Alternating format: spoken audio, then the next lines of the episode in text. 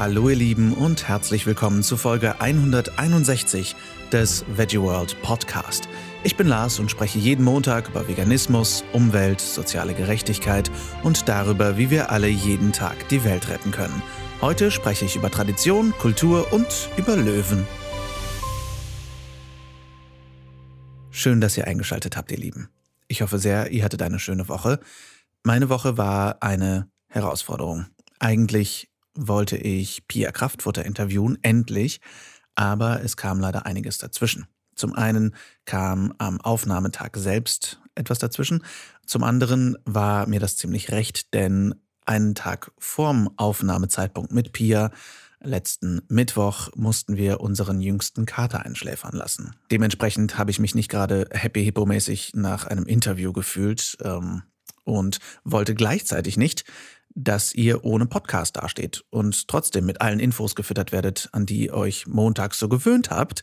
Also kommt heute einfach Teil zwei unserer neuen Argumente gegen Veganismus-Reihe. Was soll's, Rock'n'Roll. Und mit Pia kriegen wir das auch noch mal irgendwann hin. Irgendwie sollte es wohl diesmal nicht sein.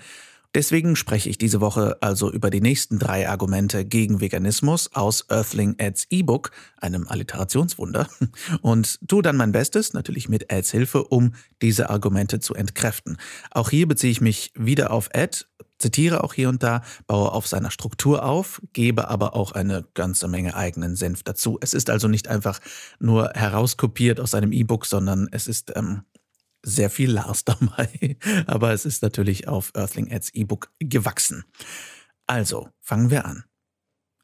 Tiere essen andere Tiere.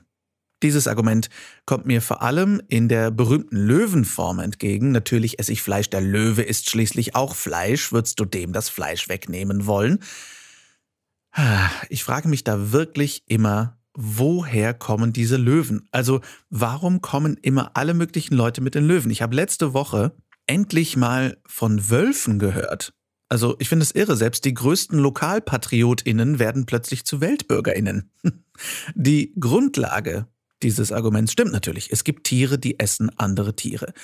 Ohne an dieser Stelle allzu sehr thematisch in die Anatomie des Menschen abzuweichen, aber der Mensch unterscheidet sich anatomisch von reinen Hyperkarnivoren. Während Hyperkarnivoren oder Karnivoren, also reine Fleischfresser, große Reißzähne haben, oftmals scharfe Krallen und vor allem auch einen kurzen Darm, der für das Verdauen von Fleisch geeignet ist, haben Omnivoren, also Allesfresser, hingegen Mahlzähne sowie einen deutlich längeren Darm. Außerdem unterscheiden sich teilweise auch die Kiefer, in dem Sinne, dass einige Fleischfresser auch nicht kauen können, aber Allesfresser schon. Ein schönes Bild, das Ed an dieser Stelle liefert, ist die Situation, du würdest mit einem lebendigen Huhn und einem Apfel in einen Raum gesperrt. Da würdest du instinktiv ja eher den Apfel essen. Oder anders gesagt, wenn du wirklich mal mit einem Schwein auf einer einsamen Insel landen solltest, wenn da auch nur eine Möhre mit beilandet oder wenn da Bananen zu finden sind. Die Wahl fällt immer zuerst auf das deutlich einfacher verfügbare Essen. Und die Menschen lassen ja auch immer an diesem Punkt aus, dass sie nicht regulär rohes Fleisch fressen oder ganze Tiere verspeisen. Und damit sind wir beim nächsten Punkt dieses Arguments. Wenn jemand sagt, ich bin ein Löwe, ich esse auch Fleisch, dann werden alle anderen Aspekte dieses Tieres außer Acht gelassen. Ähnlich wie beim Argument, wir haben ja immer schon so gegessen, darauf kommen wir später, wird ignoriert, dass unser gesamter Lebensstil weder dem eines wilden Tieres noch einer prähistorischen Person gleicht. Wir fahren Autos, wir haben Krankenversicherung, wir besitzen Handys, wir fliegen in den Urlaub, wir machen Musik auf abstrusen Instrumenten, wir tanzen, wir spielen Schach oder Pokémon Go, wir erforschen den Weltraum und wir brauen Bier. Nichts davon ist urtümlich oder natürlich. Die wenigsten Menschen töten, zumal jeden einzelnen Tag, das Tier selbst, dessen Fleisch oder andere Produkte sie verzehren. Läge es in unserer Natur, Tiere zu töten, hätten wir alle überhaupt kein Problem damit, jeden Tag Tiere mit den eigenen Händen zu töten. Wir würden Bilder von Schlachthäusern nicht vor unseren eigenen oder den Augen unserer Kinder verbergen. Ich war selber oft genug auf der Straße bei Straßenaktivismus, äh, damals als ich Cube of Truth Demos noch cool fand, ähm, und zwar unter dem Aspekt von Anonymous for the Voiceless und nicht unter dem Aspekt der Präsentation, die Art dieser Demos finde ich sehr gut, nur die Organisation finde ich mittlerweile sehr fragwürdig. Anyway, als ich damals bei diesen Cube of Truth Demos war, habe ich zahlreich gesehen, wie Eltern ihre Kinder von diesen Bildschirmen weggezogen haben. Ich habe zahlreich gesehen, wie Menschen selber nicht hinschauen konnten, als sie Bilder aus der Tierhaltung gesehen haben oder aus der Schlachtung gesehen haben. Niemand hält seinem Kind die Augen zu, wenn es sieht, wie ein Apfel gepflückt oder eine Brombeere aus dem Strauch gesucht wird. Im Gegenzug nimmt auch niemand sein Kind an einem schönen Samstagnachmittag mit in ein Schlachthaus, um den Kühen beim Bolzenschuss zuzusehen. Wenn wir keine ethischen Probleme damit hätten, dass und wie Tiere für unseren Konsum gequält und getötet werden, dann wären wir bei dem Thema ganz entspannt. Und dann könnten wir uns vielleicht auch etwas mehr mit Löwen vergleichen. Denn die haben damit, glaube ich, keine ethischen Probleme.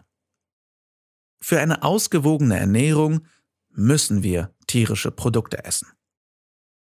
Was uns als vegan lebende Menschen sicherlich ziemlich frustriert zu hören, ist, dass es ja eigentlich gar nicht möglich ist, ohne tierische Produkte gesund zu leben. Meine unangenehmste Erfahrung, die ich einmal in Berlin hatte, ich muss jetzt lachen, aber es war wirklich unangenehm, war in einem Gespräch mit einem älteren Ehepaar, wo der Mann dann meinte, na, vegan kann ja nicht viel gesünder sein, sehen Sie sich doch selber an, Sie sind ja auch ganz schön fett. Das äh, hat ganz schön gesessen. Aber ich sehe eigentlich mein Kampfgewicht immer so als gutes Argument dafür, dass vegan lebende Menschen keine ausgezehrten Zombies sind, wie so oft befürchtet. Aber gut, anderes Thema. Irgendwoher muss diese Annahme ja kommen, dass wir ohne Fleisch, Milch, Käse, Eier und Co. nicht auskommen und vor allem nicht gesund sein können.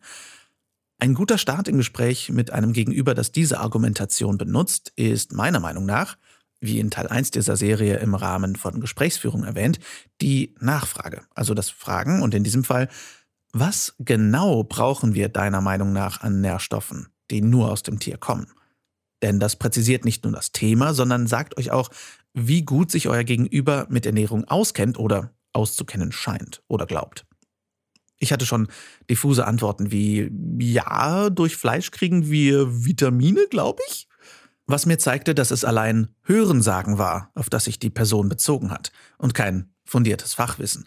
Die meisten Antworten, auf die ihr stoßen werdet, sind höchstwahrscheinlich folgende, vermeintlich nur aus tierischen Produkten zu beziehende Nährstoffe. Proteine, Eisen, Calcium, B zwölf oder Omega drei Fettsäuren. Das Gute ist, dass wir im Jahr zwanzig zwanzig nicht nur mehr als genug Studien und Positionspapiere zur Ernährung haben, auch die populärwissenschaftliche Literatur ist leichter verfügbar. Wir können offiziell sämtliche Nährstoffe, die wir aus tierischen Produkten bekommen, auch aus Pflanzen beziehen. Sowohl die Deutsche Gesellschaft für Ernährung, die D G E, als auch die American Dietetic Association, als auch die British Dietetic Association, als auch viele weitere Ernährungsgesellschaften weltweit sehen eine gut durchgeführte vegane Ernährung als unkritisch an. Gut, das kann einige Menschen überzeugen, klärt aber die Fragen nicht. Wenn ihr euch mit Ernährungswissenschaften nicht so gut auskennt oder euch Fakten fehlen oder ihr euch das nicht so gut merken könnt, dann müsst ihr nicht verzweifeln. Wenn das Gespräch ernsthaft genug ist, dann empfehlt eurem Gegenüber gute Quellen wie die Seite nutrition facts dot org von Doktor Michael Greger oder auf Deutsch die Seite und Videos von Niko Rittenau, die im Detail sehr verständlich mit sämtlichen Mythen aufräumen. Und wenn ihr euch selbst besser informieren möchtet, dann lest euch rein in das Thema. Vegan Klischee A D von Niko Rittenau haben wir hier im Podcast ja schon besprochen. Das Buch verkauft sich zu Recht wie geschnitten Brot. Und wenn ihr mögt, das Hörbuch dazu kommt auch bald raus. Und das durfte ich lesen. Und das hat mir sehr, sehr viel beigebracht. Also Werbung. Aber ich verlinke euch alles in den Shownotes, damit ihr selber nachlesen könnt. Und ich persönlich, deswegen sage ich euch das aus voller Überzeugung, habe bei Vegan Klischee A D wirklich sehr, sehr viel gelernt. Das ist ziemlich komplex geschrieben und da steht auch einiges drin, wo ich dreimal nachlesen muss, bis ich das ungefähr verstanden habe. Einfach nur, weil Ernährungswissenschaft sehr komplex sein kann, aber es ist sehr verständlich geschrieben. Und da könnt ihr euch einfach selber reinlesen oder eben demnächst reinhören. Aber das ist nicht die einzige Quelle, es ist nur die, wie ich finde, best zusammengefassteste Quelle auf Deutsch. So, um euch aber jetzt zumindest ein bisschen an die Hand zu geben. Bei der Frage nach Proteinen geben euch die Leute eine generalstabsmäßige Vorlage. Wenn es keine Proteine in Pflanzen gäbe oder wir daraus keine Muskeln entwickeln könnten, Woher bekommen dann die größten und stärksten Landtiere wie Gorillas, Nashörner, Elefanten, Kühe oder Nilpferde ihre Muskeln? Klar, wir sind keine Nashörner. Auch da, ne, wir sind keine Löwen und keine Nashörner. Und die Menschen vergleichen sich ja gern mit Löwen, wie wir festgestellt haben. Wenn ihr aber ein konkretes Beispiel nennen möchtet, dann geht in den Supermarkt oder ins Internet und schreibt euch die Proteingehalte von Linsen, Erbsen, Tofu und so weiter ab. Außerdem sind wir Menschen zu achtundneunzig Prozent genetisch identisch mit Gorillas. Und auch wenn Gorillas nicht hundertprozentig vegan leben, leben sie zum größten Teil von Pflanzen. Im Gegenzug wird, so steht es auch in Eds E-Book, der starke Konsum von tierischen Produkten mit den häufigsten Zivilisationskrankheiten in Verbindung gebracht, wie Herzerkrankungen, Diabetes Typ zwei, vielen Krebsarten, Schlaganfall, Bluthochdruck, Demenz und Osteoporose. Vielen dieser Krankheitsbilder kann durch eine pflanzliche Ernährung nicht nur vorgebeugt werden, einige können sogar reversiert oder geheilt werden. Gute Empfehlungen für Dokumentationen sind hier Forks over Knives oder What the Health, den ihr sogar auf Netflix findet. Wenn ihr ansonsten in diesen Gesprächen ein Handy mit Internet dabei habt, dann zeigt eurem Gegenüber vegane AthletInnen wie Profisurferin Tia Blanco, Tennisspielerin Venus Williams, Sprinterin Morgan Mitchell, Strongman Patrick Baboumian oder Formel eins Fahrer Lewis Hamilton. Mit diesen Beispielen könnt ihr eine Diskussion manchmal erleichtern, besonders wenn ihr keine Erfahrung im Ernährungsbereich habt. Dann verweist einfach auf Quellen und zeigt positive Beispiele. Denn, und das finde ich sehr ermutigend, wir müssen schließlich auch keine I T-Fachleute sein, um einen Computer zu benutzen, oder? Wenn es euch wichtig ist, dann merkt euch ein paar Lebensmittel oder Lebensmittelgruppen, die reich an Nährstoffen sind. Beim Thema B zwölf, wenn sich euer Gegenüber etwas besser auskennen sollte und vielleicht sogar sagen sollte, es ist unnatürlich, Vitamin B zwölf zu supplementieren und über eine Kapsel zu schlucken, dann könnt ihr mit zwei Punkten auf jeden Fall kontern. Zum einen hat sich gezeigt, dass ebenso vegetarisch wie auch mischköstlich lebende Menschen an B zwölf Mangel leiden. Und zum zweiten wird B zwölf den meisten Tierfuttern beigemischt. Ob wir B zwölf also indirekt über das Tier supplementieren oder direkt aus pflanzlicher Quelle, tja, da klingt das zweite für mich deutlich effizienter. Außerdem ist dem Supplement keinerlei Antibiotikum zugesetzt, im Gegensatz zum Tierprodukt. Die direkte Zufuhr ist auch bei Omega drei Fettsäuren übrigens und deren Supplementierung anzuführen. Omega drei aus zum Beispiel Algenöl zuzuführen, anstatt es über Fischfleisch zu konsumieren, welches oftmals mit Schwermetallen belastet ist, ist deutlich effizienter. Außerdem belaste ich dadurch nicht die Meere und es müssen keine Tiere sterben. Und nochmal kurz zur sogenannten Unnatürlichkeit des Supplementierens.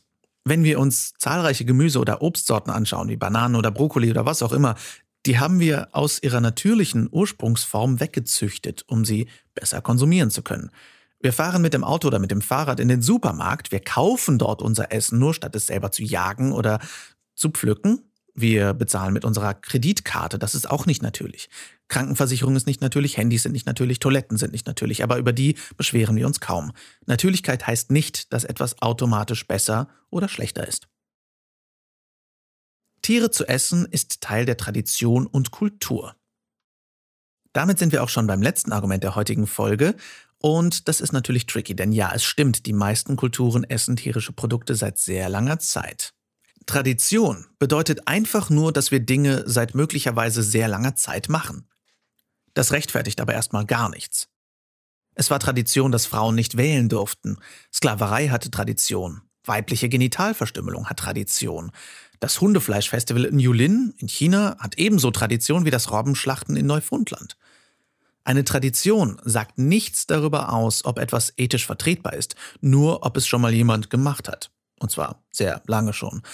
Nur weil euer Opa und Uropa beide unglaublich gerne in der Nase gebohrt haben, heißt das nicht, dass ihr das jetzt auch machen müsst, weil es Familientradition ist. Und kulturelle Bräuche sind auch nichts anderes als überlieferte Traditionen, die von einer gewissen Gruppe als Handlungsmuster durchgeführt werden. Auch hier, nur weil es möglicherweise viele machen, heißt das nicht direkt, dass es richtig sein muss, oder? Wenn alle anderen in eurem Umfeld Kinder schlagen oder Hundebabys in Brand stecken würden, hieße das ja nicht, dass es richtig ist, oder? Nur weil es Kultur ist. Fragestellung ist auch hier ein gutes Mittel im Gespräch. Was hält euer Gegenüber davon? Was denkt euer Gegenüber dazu? Gerade wenn ihr Beispiele nennt. So, und damit sind wir heute auch schon am Ende unserer Folge angelangt. Sie ist etwas kürzer geworden als die letzten, aber manche Argumente lassen sich auch, wie ich finde, kürzer beantworten. Auch hier, wir haben nie den Anspruch auf Vollständigkeit, denn über jedes Thema, über jedes Argument könnt ihr ich stundenlang referieren und philosophieren, aber ich möchte, dass ihr mundgerechte Stücke an Informationen bekommt. Also ich hoffe sehr, die Folge hat euch gefallen und es ist wie immer nur ein, ein Überblick und eine bestimmte Perspektive auf die Thematik. Ich hoffe, ihr konntet euch was Nützliches daraus ziehen. Ich habe euch die Links zu Doktor Gregers Seite und zu Nikos und zu Eds Seite natürlich in die Shownotes gepackt. Und ich hoffe sehr, die Folge hat euch gefallen. Schreibt mir natürlich wie immer sehr gern eure Fragen, eure Themenwünsche und eure Gedanken an lars at veggieworld punkt de oder bei Instagram at larswalter und folgt uns auch sehr gern at officialveggieworld. Im Blog findet ihr da übrigens sehr leckere Rezepte, die wir in unseren Herdgeflüsterfolgen immer zaubern. Wenn ihr uns unterstützen möchtet, wenn ihr den Podcast nicht mehr verpassen möchtet, dann abonniert den Podcast sehr gern in der App eurer Wahl, natürlich vor allem bei Spotify, Google Podcasts oder iTunes und schreibt uns auch sehr gerne eine Rezension. Die freuen mich nicht nur, sondern die helfen uns auch noch mehr Menschen zu erreichen und hoffentlich ein Stückchen die Welt zu verbessern. Wir hören uns nächsten Montag wieder. Bis dahin, rockt die kommende Woche, lasst uns aufstehen und loslegen für die Tiere, für die Umwelt und für uns alle. Viel Spaß beim Weltrennen.